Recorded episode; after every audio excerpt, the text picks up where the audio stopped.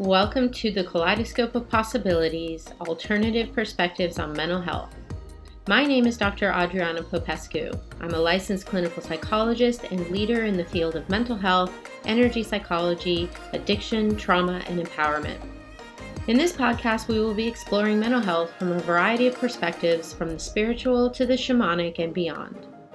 What if mental illness isn't everything we think it is? What if everything we see as a pathology is actually a possibility? What else is possible with mental health? Hi, everyone. Dr. Adriana Popescu here with you today with another episode of Kaleidoscope of Possibilities Alternative Perspectives on Mental Health. I have with me today somebody I'm very excited to speak with. Uh, I know her well.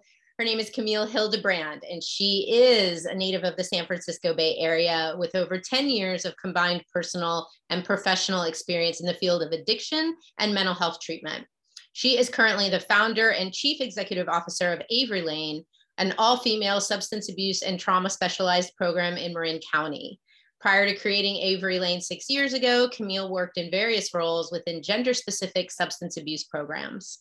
She brings a wealth of knowledge into creating a program that creates uh, and encourages and supports women seeking long term sobriety and recovery. Through her personal and professional experience with substance abuse and addiction, Camille has dedicated herself to helping individuals who are struggling and helping to show them the path to the life of freedom in recovery. Welcome, Camille. Thank you. Thanks for having me. Yes, I'm very excited. As you know, we work together at Avery Lane. So I really am wanting for us to just have a conversation about the work that we've done, um, the really cool things that I think we're doing differently um, that set us apart from some of the more traditional uh, addiction treatment models. Um, but first, I always like to start all my uh, interviews with asking the guest about themselves, their own personal journey, how did you get into doing this work and what motivates you to do it? Yeah, so I am in recovery myself. Um, and ever since I got sober, I was kind of looking at what I wanted to do for my life and what I wanted to create. And, and um, I kept on coming back to working in treatment, and it wasn't something that I initially anticipated doing. Um, but the the moment um, that I was immersed in the clinical and medical team and care of um, an, a program that I used to work at before Avery Lane, um, I was immediately inspired. And it was the conversations around how we treat each individual and the different aspects and, and facets of their lives and their history and um, how we can really support them and what tools and techniques we can use um, to pull from both clinically and medically. I was immediately inspired and, and drawn to wanting to further my own education to um, really f- see how I can continue to help people, either helping people that help the, the clients um, or beyond that. Um, so I have always been an advocate of gender specific and separate treatment. Um, I think that there's something special that I've seen that happens when you get a group of men or get a group of women together and create a safe space where they feel comfortable to be vulnerable and talk about their underlying core issues. Um, because, in my opinion, if they're not addressing each underlying issue while they're in treatment, um, that that could be a trigger leading them to a relapse after they complete our program or a program. Um, so and everyone has different issues and i think that's something that comes up a lot when we look at what modalities to bring into treatment is it's not one size fits all um, i think that every individual can respond differently to different modalities and different techniques um, so it's important to to kind of introduce them to a variety of different things and see what they might benefit from more than others um, um, yeah, so Avery Lane, we opened Avery Lane about five years ago. And um, initially, I wanted to, going looking at my own recovery experience, I saw that there wasn't one thing that really helped me in my own recovery. It wasn't just AA or just a clinical treatment.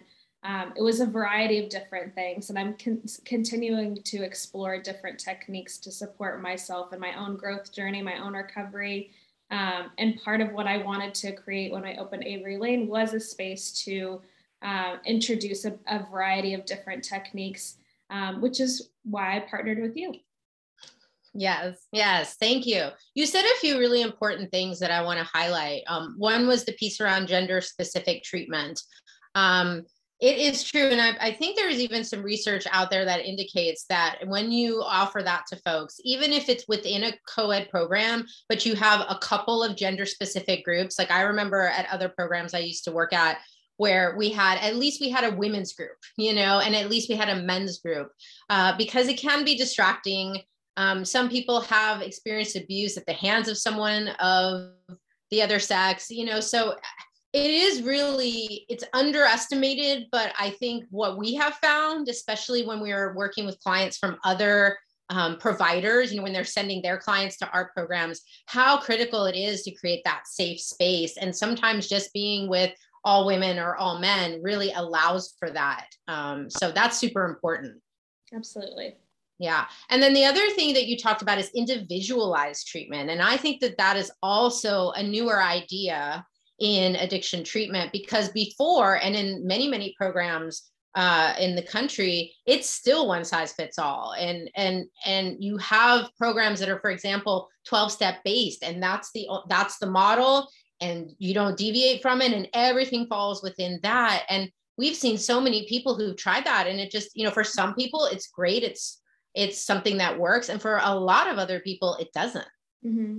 yeah we've had we've had quite a few um, clients come into our program where they've been through multiple treatment programs and nothing's worked and they come to us with a degree of hopelessness thinking that they're the 1% where treatment doesn't work for them.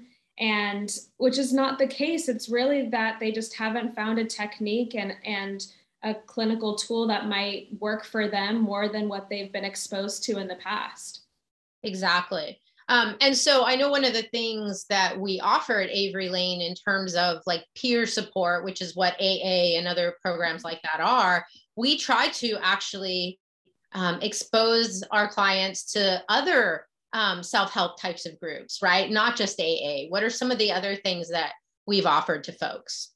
Yeah, so outside of 12 step, there's Life Ring, there's Refuge Recovery, Dharma Recovery, Smart Recovery. Um, there's a variety of different peer support group um, out there. And I think one thing that we've always advocated for is that it's helpful to have a community after you leave treatment you're in this community in in the treatment program while you're um, going through the treatment process and it's been super imperative to have people connected with other people in recovery after they leave um, because they're they're missing that from what they created in treatment um, so whether it's 12 step or non 12 step based we'll expose them to all these different modality or all these different groups while they're in treatment um, but after they leave, our goal, our hope is that they find something that works for them so that they can continue. Yeah, I don't think people always understand what how isolating addiction can be, right? You know, a lot of the folks we see, um, it's not about going to parties and having a good time. For them, their addiction has progressed to uh, a lot of social isolation, being alone in their house, like with the curtains drawn, um, very depressed, very isolated. Uh, so that sense of community and the sense of connection, like needing to have those connections with other people um, who aren't there to judge you, who aren't there to try to make you change, like maybe friends and family, um, other more neutral, supportive people that can really contribute to that person feeling like I these are safe people I can talk with. These are people I could go to if I feel like I want to use again. And sometimes the loved ones, if they don't know about addiction, they don't really get it. Yeah. Yeah. And it, yeah. and it kind of helps normalizing their thoughts, feelings around like what's coming up for them in their lives because they're around other people that have been through similar things that are struggling with similar things. So that, that connection and community is definitely helpful. Yeah. And I think education is so important too. I know we have a family program and we try to educate the loved ones of our clients I mean, so many people still think that rehab means, you know, you go to this place for 28 days and then you're cured. And then, you know, the, the addiction goes away. All you need to do is stop drinking, stop using, and then you're cured. Can you uh, can you uh, dis- debrief us about how that's not actually true? Sure. Well, I'll start with the fact that there's been significant amount of research that shows that that doesn't work and actually longer term treatment actually supports and, and greater outcomes longer sobriety um, better relationships um, and you know just a shift in their life out in in recovery. But it stems from really doing the work in long-term treatment. And what long-term usually means is longer than a 30-day program. Um, what we usually recommend at Avery Lane is a long term continuum of care, which could be you know a 30 60 or 90 day track or anything in between in a residential program a live-in facility um, where they're getting full clinical and medical treatment. And then step down options within a php or iop level of care and outpatient um, which would support them as they reintegrate into the outside world and go back into their lives of what that looked like um, before treatment. So, a job, families, um, but still connected with the treatment team that's supporting them as they come across real life triggers, real life issues. Um, but they're slowly titrating back into the real world without having gone from a completely isolated setting within a residential program back into the real world. They have a little bit of in between support. Uh, but that's really is what's shown that works and that is that continues to be shown within the work that we've done. Most of our clients that go through all of our programs and stay for the recommended treatment um, based on the individual's needs do stay sober. Yes. And we have data to support that. Now, you know, what what we're doing in addition to a lot of other programs is we've started collecting data about not only how our clients are doing in treatment, but what happens when they leave treatment. We stay connected, you know, to them through our alumni meetings and and and our alumni coordinator contacts them and things like that but we also are actually checking in with them up to a year after treatment to see if they how they're doing. How are they doing with their recovery? How are they doing with their mental health? Because I want to talk about that piece as well. Um, how important is it to address co-occurring mental health issues? Yeah, um, I think it's it's very important, and I I know that it's a relatively newer topic in the treatment industry um, to bring in the treatment of co occurring and dual diagnoses into the treatment of substance abuse. I think what we've found is that addiction and, and alcoholism is more a symptom of underlying issues that haven't been addressed and haven't been treated. Um, so, our goal within Avery Lane as a dual diagnosis program is to address those issues both clinically and medically um, with a psychiatrist, with group and individual therapy. Um, but as those issues are not addressed, um, that could lead to a client um, relapsing after treatment or becoming triggered. Um, they need to understand what their underlying core issues are so they do have the tools to support themselves after they leave our program. Right. And and again what the data is showing us is that the vast majority if not up to like 80 or 90% of people who have addictions do actually also have a co-occurring mental health diagnosis which means something like depression, anxiety, um, PTSD, some some other mental health condition that is perhaps the symptoms of which they are trying to medicate with the drugs and alcohol um, I know even in traditional programs and and some 12 step meetings, still you might see a bias against people taking psychotropic meds, right? Like antidepressants and things like that. Uh, some people are still saying that that's uh, you know you're you're using drugs that change alter the mood altering chemicals. What's your what's your take on that? Yeah, I think I I think it depends on the individual. I think some people can benefit more from other mod- mo- modalities like medications than others. Um, I think, um, and I've, I've seen it be very helpful for people when they're in treatment, when they're outside of treatment. Um, and I, it just depends on, on the person. Um, I, I think that that AA specifically um, can have a, a, an old judgment around it, and I think it's because like times have changed. You know, in the past like 10, 20, 30 years with all these different uh, medications and treatments of addictive disorders and dual diagnosis has come out, um, more and more people are using it, and that just means that times are changing. And um, but it's been super important and helpful for our clients. Um, and our goal really within Avery Lane is is not to over medicate in any way, especially even during detox, um, but to support the client so they can be present for the clinical part of their treatment program. If a client's super anxious and they're not able to be grounded in themselves to be present for a group therapy, then they're not getting that those tools that are being presented.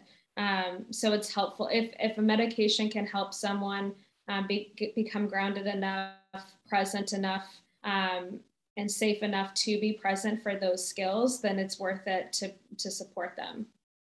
Right. And what's also has emerged again, you know, from, I mean, we're kind of going over some more traditional concepts in treatment and some of the newer science based, you know, what research is showing us. Another piece of that is MAT, medication assisted treatment. Can you tell us what that is and how we're using that in our program? Sure. Medication assisted treatment are different medications that support clients within long term recovery um, a lot of them can be opioid blockers, alcohol blockers, and just how it it works within your system to um, to lower uh, lower cravings um, or even block the receptors to avoid clients or patients feeling the effects of the drugs and alcohol. So a lot of those medications can be Suboxone, Naltrexone, Vivitrol, um, Antabuse, um, and they can be like an oral medication, uh, an injection, a monthly injection. Um, how we've used it for our clients is again case by case. It depends on the individual, their history, um, and based on that, we'll make a decision on what medication would be beneficial for them, um, and kind of put, plug that into their aftercare plan as well. Um, but it's been shown to be really helpful for our clients that, especially the ones that have been through multiple treatment programs um, or have had multiple relapses and need that additional support that a medication can provide. Yes. And I want to you you actually it's a nice segue into what we're what I want to talk about next, which is we tend to see, and I think other addiction providers would agree, we tend to see folks that this isn't their first um, attempt at recovery. Uh, many of our clients have been to sometimes six, seven, ten different treatment programs before. Um, one of the things that we see is so what hasn't been addressed before and one of the things we often see is trauma that there's often unresolved trauma unresolved mental health issues of other kinds at the root of this ongoing relapsing addictive behavior. Can you talk about the role that trauma plays and how important that is to address in treatment? Absolutely. I think just as we've discussed about dual di- treating the dual diagnosis and co-occurring disorders, I think trauma is just alongside that same idea that it, it needs to be addressed while they're in treatment. And I think there's a lot of fear around treating trauma and how much we treat trauma in a residential level of care. Um, and again, I believe that if it's not treated or addressed in some way, depending on the individual and how deep they are able and willing and appropriate to go, um, I think it's it's setting them up to potentially relapse. Um, and deeper trauma work can be can be um, continued within outpatient or referrals to our, to an aftercare program after they leave our residential if they don't continue in our outpatient. But I believe that it is important to address trauma. Um, and I think what we do at Avery Lane is use a variety of different trauma techniques that don't cause flooding, that don't cause um, intense trauma triggers to come up or feelings that come up. Um, but it is treating the symptoms of trauma. Mm-hmm. Exactly. Yes. And, you know, I really want to highlight this because I've been in the industry now for over 20 years. And what I always learned was that, oh, you don't touch the trauma. You don't go and do trauma processing with people in recovery until they have at least six months to a year sober and they're stable enough. Well, what do we see? We see people who can't get six months to a year sober because their trauma is severe, because they keep having recurring symptoms of it. And so, why wouldn't we address that while in residential treatment, in particular, in a safe environment, in a place where if they do, let's say they were to get triggered or flooded or overwhelmed or somewhere, they're, they're safe. They're much safer in our care than they would be out there you know, on the streets or wherever, you know, um, dealing with symptoms of trauma that have come up. You know, we have a lot of clients with PTSD, post traumatic stress disorder, um, and have had really some really horrific things happen in their lives. Mm-hmm. Yeah, and I think part of what we're doing too is not just cognitive processing around the trauma or the traumatic events that the clients have been through, um, and I think that that is c- could be the reason why a lot of programs or, or providers don't want to touch that because that piece can be can be a lot for clients. Um, and I think it's through the different modalities that we've brought into Avery Lane um, that really support us in slowly breaking through the trauma um, and treating it directly. That's been helpful. Yes. So, as someone who specializes in energy psychology, um, the part that's been exciting for me, especially in the last really five five years or so, um, is how much the science has finally caught up to what we've been doing in clinical practice. There's many of us who've been using these more holistic oriented therapies, and we do have, you know, like tapping, for example, EFT, right? This is something we use in our program um, it's based on traditional Chinese medicine that's been around for 5,000 years. So if something's been around for 5,000 years, there's probably something to it. Um, but what I love is how much science has finally caught up and really validated. And we have research now. We have over 200 published studies on this particular modality alone that tell us that this stuff works. And we now understand why. It isn't just about, yes, we're balancing the energy flows in the body, we're removing um, energy blockages, like what the Chinese might say. But now we know we're actually working with the parts of the brain that are underlying the trauma and the addiction itself. That's what's really exciting to me. Um, so I'll talk more about the specific science, but can you talk about how we bring those scientific principles into the program? Sure. So I think kind of backing up from looking at what I wanted to create at Avery Lane, I I knew that that we as treatment providers use a very similar core toolbox of modalities within each program. Um, and I think those modalities are really beneficial. A lot of the CBT, the DBT tools, um, they've been really supportive of clients in treating addictive disorders. Um, and I also knew that people still relapse after treatment. Um, treatment isn't down to an exact science. There's no cure for addiction. Um, treatment isn't going to cure you of addictive disorders. It's not one quick fix and then you're done. Um, it is constant work within in, inpatient and outpatient treatment and throughout your recovery. Um, but I wanted to to bring in other modalities that weren't necessarily used or seen in treatment that have helped me me individually, and also partner with people like you, Adriana, and our medical director that are constantly staying up to date on the latest research on how to treat not just addiction, but trauma and, and co occurring issues that uh, might be a little bit out there, uh, but maybe could make a huge difference in the lives of our clients. So um, I think energy psychology specifically, bringing that into our program, I haven't seen I, I haven't seen a lot of other programs use those tools and skills.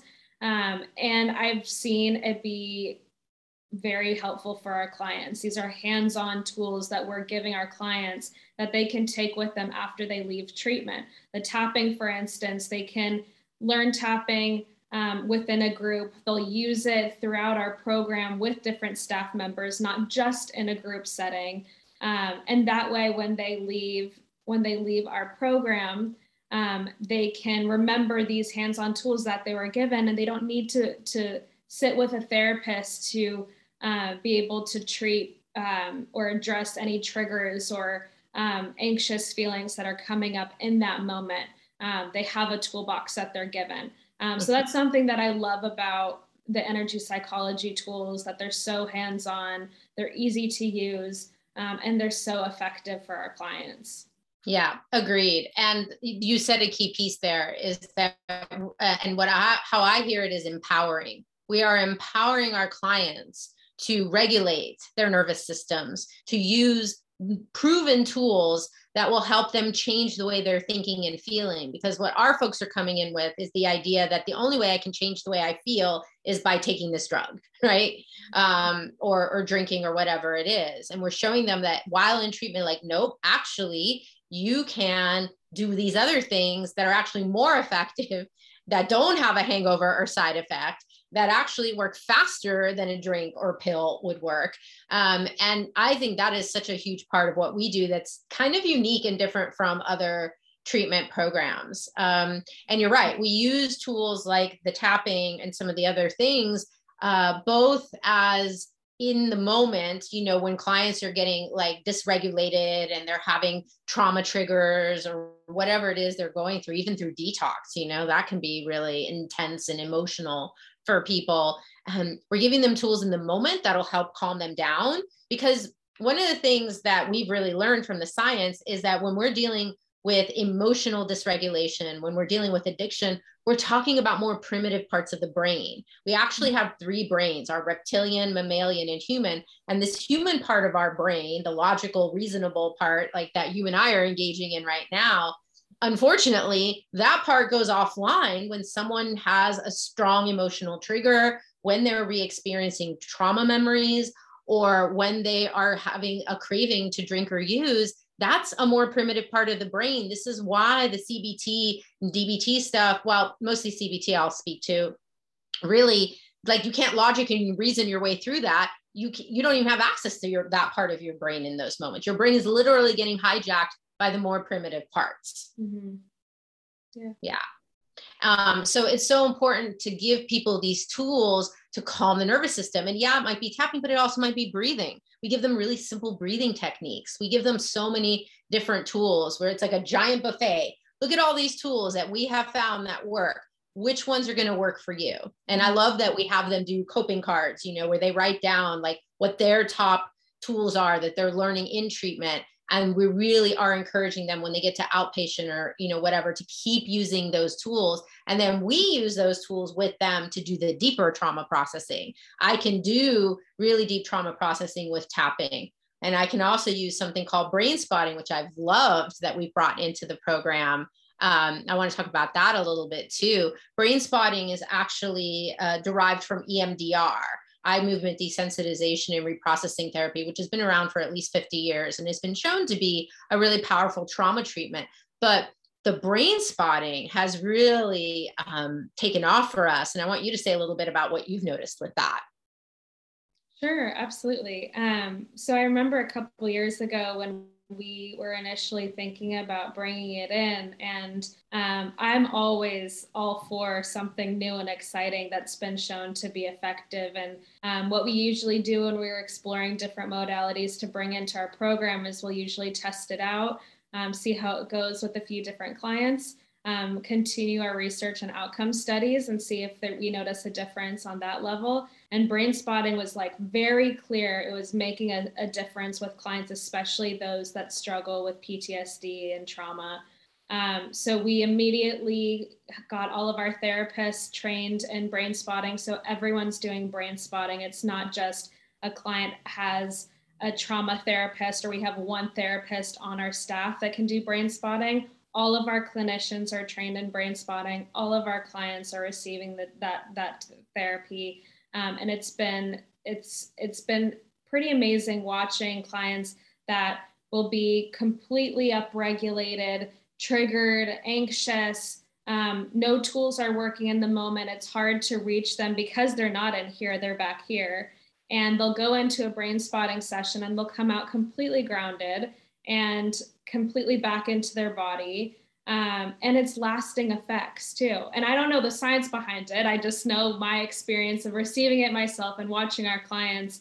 Um, but it works, and that's the part that I'm excited about is that it works. Yes. Well, I mean, I can just say really what what happens with trauma is that um, most of us do not get a chance when we are experiencing the trauma in the moment. We don't get a chance to actually process through it and release it. You know, the example I give to clients and, and when I'm teaching on this topic, because I'm the one who usually teaches about how the science of trauma and how it works um, in groups. I have, you know, that as one of my topics that I cover. And what we know is that um, like if we were we're all you know the fight flight freeze mechanism which is really underlying this right and it's run by more primitive parts of our brain and we all have it you know if we're being chased by a tiger we want to be able to run fight the tiger or play dead and hope it leaves us alone the problem is that people who've experienced a lot of trauma have that mechanism getting overstimulated like their brain is misinterpreting life or death threats in situations that are not that right? And so, what we're doing with the brain spotting, with the energy psychology stuff, even with the breathing, is we're actually um, showing their nervous systems that the the body does not need to respond in this fight, flight, freeze response. That we are safe. We're teaching the bot the people and their bodies to know that they're safe and they don't need to activate all the cortisol and the adrenaline and all of the things that come with that fight, flight, freeze response. Um, so being able to get people out of that in the moment and then doing the deeper processing around those unresolved traumas. So if you know, if you had outrun a tiger, if you watch nature shows, you'll see this. The tiger, you know, is chasing like a gazelle. Let's say the gazelle gets away. When that gazelle finally gets to a safe place, it shakes out the trauma you know it releases all that energy from its body so it no longer has to carry it with with them but people don't always get a chance to do that so we've got all these people coming to our program who have trauma locked into their bodies locked into their brains and what these techniques do is they access that trauma that energy of trauma undischarged traumatic stress and allows people to process it and release it in safe ways. And it's just been, honestly, it's been miraculous. Like what I've seen with the clients that I've worked with, these, again, these horrific traumas, um, the fact that they are able to work through that and get through the other side and say, yeah, that was a horrible thing that happened to me, but I'm no longer feeling that traumatic energy when I think about it. I'm in a calmer, more neutral space around it. That is miraculous. And the other thing I appreciate about brain spotting and the other trauma therapies that we do is it's not cognitive based because a lot of times it's hard to reach where the trauma is stored in our body through cognitive processing because we can't always go there. We don't know where it is. We don't always we can't always reach it. So I appreciate the the techniques that are able to target where it's located in your body, dissipate that and it's not like having to pull teeth or really like di- really dive into that underlying those underlying traumas and the events it's it's a lot more it's done in a lot more of a peaceful way which i appreciate too yeah people don't necessarily even have to talk about what happened right mm-hmm. we can do trauma processing without even having the person talk or verbalize it it's about giving their body, their mind, their spirit, which to me, you know, are inseparable. It's like giving the whole being and a chance to work through this energy that's gotten stuck. Um, mm-hmm. Um, and that's why we also offer hands-on therapies as well, right? We're we're we're using nonverbal uh, techniques, also things like Reiki that we offer our clients, right? Or access bars, or even equine assisted therapy or art therapy. These are all different ways that we can access um, these um, i call them energies but you know these experiences that people have had that are root causes to their addiction but addressing them in a non-verbal more somatic more energetic kind of way. Mm-hmm. yeah. Yeah. And um, and let's talk about the spiritual since we're talking holistic. Yeah so physical mental emotional and then spiritual. How do we bring the spiritual into our program at avery lane yeah, so we use a variety of different things. A lot of it kind of um, comes from, you know, we'll start with like meditation groups, and I think I see how we we treat that aspect of someone with helping them get back into their body and reconnecting to um, the energy around them, um, their spiritual side. Um, but I think a lot of it kind of stems from that those meditation practices um, and the different groups that we do that that kind of help them reconnect. Mm-hmm. And conscious recovery is a big part of that, right? We're a conscious recovery certified program. Conscious recovery is developed by our good friend and colleague TJ Woodward. And can you talk a little bit about how that how that work has impacted the clients and the work that we do, even as clinicians? What do you what's your take on that? Absolutely. We love conscious recovery. I love conscious recovery. And I think um, I think part of the reason why it's been so helpful for our clients is it takes a lot of the shame out of the client's history and their drug use and alcohol use. I think we come, a lot of us, uh, myself included, when I came into recovery, I carried with me a huge amount of shame and guilt from my past and how I acted and in my addiction. Um, and I, I, it was hard to shake that. And a lot of how we, how it, it's spoken about within conscious recovery is normalizing our experience and, and claiming our addictive behaviors as um, oh what's the word? Brilliant uh, strategies. brilliant strategies. Yes. And it and that's so true. I mean that was our brilliant strategy to cope with our life because we had no other tools. Um, so for me and what i see with our clients is it just brings a lot of light into into treating addictive disorders and understanding and normalizing the behaviors of our history and how what we're looking at while they're while we're in treatment. Um, but I will say it is one of our clients' favorite groups. I always see the conscious recovery books spread out throughout the house. Um, and our clinicians and staff love using the tools too. Yes. Oh, and I wanted to highlight that too. Yes, we are so diligent about training everybody in these principles. Like we are not just training our therapists, but we train our residential counselors, you know, the people that are with the clients all the time. We even, you know, will train our chefs and like the support staff around like these principles. You know, we invite them. When we had TJ come and do conscious recovery, we invited everybody to come participate in that. Um, we want everyone understanding the tools that we're using um, so that if a client is like having a meltdown you know in the late in the evening the rc knows that hey do you want to try this breathing technique with me? Or do you want to try some tapping? Let's try to get you calmed down. Um, that's another thing that traditional programs aren't doing. They're not giving their staff all their staff including the frontline staff the tools that the clients are learning um, to support them in using those tools when they need them so mm-hmm. I love that. And conscious recovery is also something I feel like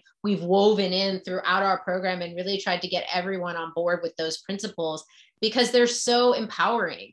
You know, mm-hmm. TJ talks about how, yes, your addiction may have been a brilliant strategy at one point. We don't talk about it as much as um, with these labels and stigmatizing pathologic character defects and some of the things that we found really actually just perpetrate more shame you know that that judgment and the labeling actually makes it for for some people again it, it's individual for some people it can be relieving to know oh i have a disease and you know it's not just me but for other people it feels really stigmatizing to use those labels so i love that conscious recovery brings in this piece that you know underneath your brilliant strategies and your maladaptive behaviors there is a fundamental essential self that is whole and perfect and to me, like when we uh, help people reconnect with that, and that might even just be like taking them out on outings in nature. We're really lucky to have our program be located in this beautiful part of Northern California where we can take clients to the beach, to the redwoods, you know, all of that. And what a gift it is to put them in these environments where they get a chance or through meditation or whatever it is, they get a chance to reconnect with that part of themselves that is essential essentially unharmed and unharmable you know that part that is whole in light and love and all of that and mm-hmm. sometimes i think treatment programs are not including that piece mm-hmm. Yeah i i do love and appreciate that about our programming. We see clients come come into our treatment program feeling broken identifying with being uh, with being broken um, not feeling whole not feeling not feeling fixable. Um, and part of what we do within all these different modalities and treatment and just the space that we provide too within our staff is helping them to find wholeness, feel wholeness, um, but mind, body, spirit, and throughout those different modalities, that's exactly what we're accomplishing for them to to be empowered themselves to find that inner wholeness for themselves. Mm-hmm. Um, and I appreciate that that we do. I mean, you touched on this that we are teaching that our staff these same tools too. And I think um, it's not only helping the language of these modalities and what we're speaking um, be integrated through all the different facets of our program, but it also creates a space where our staff and clients are supporting each other throughout the recovery process. A lot of our staff members are in recovery. I say we're in recovery, we're all in recovery from something. Um, and we all need these tools. And it's been super beneficial for staff to, to learn these things. It's been helpful for me to learn these things in my own recovery and in my own life. Um, and being able to use them alongside a client is pretty powerful. And I, I appreciate that too. And it just kind of normalizes that no matter where you are in your recovery journey, these tools are helpful and we're not alone and we can support each other through it. Yeah. I will say that Avery Lane has been one of the healthiest work environments that I've ever been in. I've worked in a lot of toxic, um, you know, programs and and stuff because people aren't doing the work on themselves. You know, a lot of times they're not, or, or the staff, you know, they still have their own unresolved stuff that they haven't worked through. And so when we're really emphasizing you know, and teaching everyone these tools, they, they, I, I'm using them, you're using them, right? We're all, I think what that creates then is a healthier environment for everyone. And I think we tend to retain, you know, staff longer uh, as a result. And it's just, it's so uniquely different from other programs. And, you know, and, and, uh, and people are noticing, um, our, our, data is showing that we're getting really good results, perhaps even better results than some of the more traditional programs. Um, I was asked to write a paper for the Energy Psychology Journal about our use of energy psychology in the rehab. And we can also add that to the show notes because I think it would be helpful for people to see some like real data. And we gave, we, I put in feedback from clients and therapists about what it's been like to add some of these more holistic approaches to all the best of, I mean, we're not discounting the best of like traditional treatment. We are using all of that. And what else? We've added these other modalities because we see that traditional treatment has missed some pieces. Mm-hmm. And I mm-hmm. feel like we're just offering such a buffet, you know, this like giant buffet of different I strategies. That. I yeah. love that visual of the giant buffet of modalities. And I think um, we are constantly, as a team, as a leadership team, constantly asking what else is possible? What else can we bring in that can help really support women on another level because no two individuals are the same. One person might really like one modality, one might not respond to it at all. So we aren't coming into a group or um, or in front of our clients like this is these are the tools this is what's going to work for you um, because that might not be accurate. So our goal really is to expose them to all these different tools and modalities, give them the buffet and let them choose on their own what they feel like is, is right for them and works for them and really work on those while they're in treatment. So it's so ingrained in their body and in their their daily life and their daily schedule that it just becomes second nature to them when they leave our program. Yeah, so let me ask you this, Camille. What would you like to see as the future of addiction treatment? And like, what do you see coming for the future? What would you like to see coming in the future? Sure, absolutely. I think um, I I think it would be great to see more more programs kind of coming together to support each other on on bringing new modalities into treatment, and that could be sharing resources, um, sharing education on what they're doing, what works for them, and helping other programs to bring it into their their program. I think they're because at the end of the day, treatment is comes down to business, and I think there's a level of competitiveness within the industry. Um, and my philosophy is we are treating individuals that are struggling. This is a life and death disease um, and what we can do to support other treatment programs, potentially bring in these modalities or educate them on what is working for us and it could be helpful for them, um, might help the hundreds of clients that they treat too as well. Um, I don't want Avery Lane to be the only program that uses these modalities and to constantly be on the cutting edge of, of what else we can do to, to support clients. I want us to to be one of those programs and then support other programs as well. Um, use these tools and modalities that have helped hundreds of our clients. Agreed. And I'm the same. That's why we're doing this podcast, you know, education. That's really what I'm so focused on these days is education, letting people, letting clients, loved ones of people who have these issues and, and other treatment professionals know that there are other techniques and strategies that are scientifically researched, evidence based, that have been newer to our field that if we use them not only will benefit our clients but us too because this is a tough field. There's a lot of burnout. It's difficult you know to work with these really severe traumas and mental health issues. And yet if we're using these techniques for ourselves and with the clients i just see that everyone benefits it really is a win-win for all so i'm with you i would love to see this getting out more in the world and um, all of us supporting each other in providing the most effective, powerful treatment we can to our clients who are suffering and who want their lives to change. Yeah, absolutely. So, Camille, if people want to find out more about the program, where can they go? Yeah, they can go to our website, averylaneforwomen.com. Um, they can call us. Um, we're pretty reachable. I'm happy to answer any questions about what we do as a treatment program um, and connect with anybody who's interested. Yes, thank you guys. And we'll put all of that in the show notes. Um, thank you so much, Camille, for being on today. It's been it's been so fun and i'm just so uh, thrilled at what we've created and, and really this stemmed from your vision you know you have this vision of creating something different and you've done it and you've been very successful with it so um, not just hundreds but thousands of people at this point if you look at the ripple effect thousands of people have been impacted by by your vision and what you've created so well i couldn't have done it without you and without our team absolutely Thank you. Yes. So, um, thank you everyone who's tuned in today for this uh, episode. If you liked it, please do share, comment, let you know all those things because the more we can get this out there, the more people that share it, uh, the more the platforms and algorithms will like spread um, this podcast out to more people. And and just know that um, if you are struggling or suffering, there are tools and techniques and support out there for you. Um, and I really want to emphasize you're not alone. Um, you can change these things.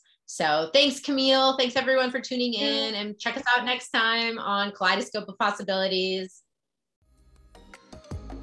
Thank you for joining me for this episode of Kaleidoscope of Possibilities Alternative Perspectives on Mental Health.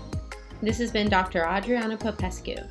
If you enjoyed this episode, please like and subscribe and share with others. To find out more about me, my guests, and more, please visit my website at adrianapopescu.org. See you next time.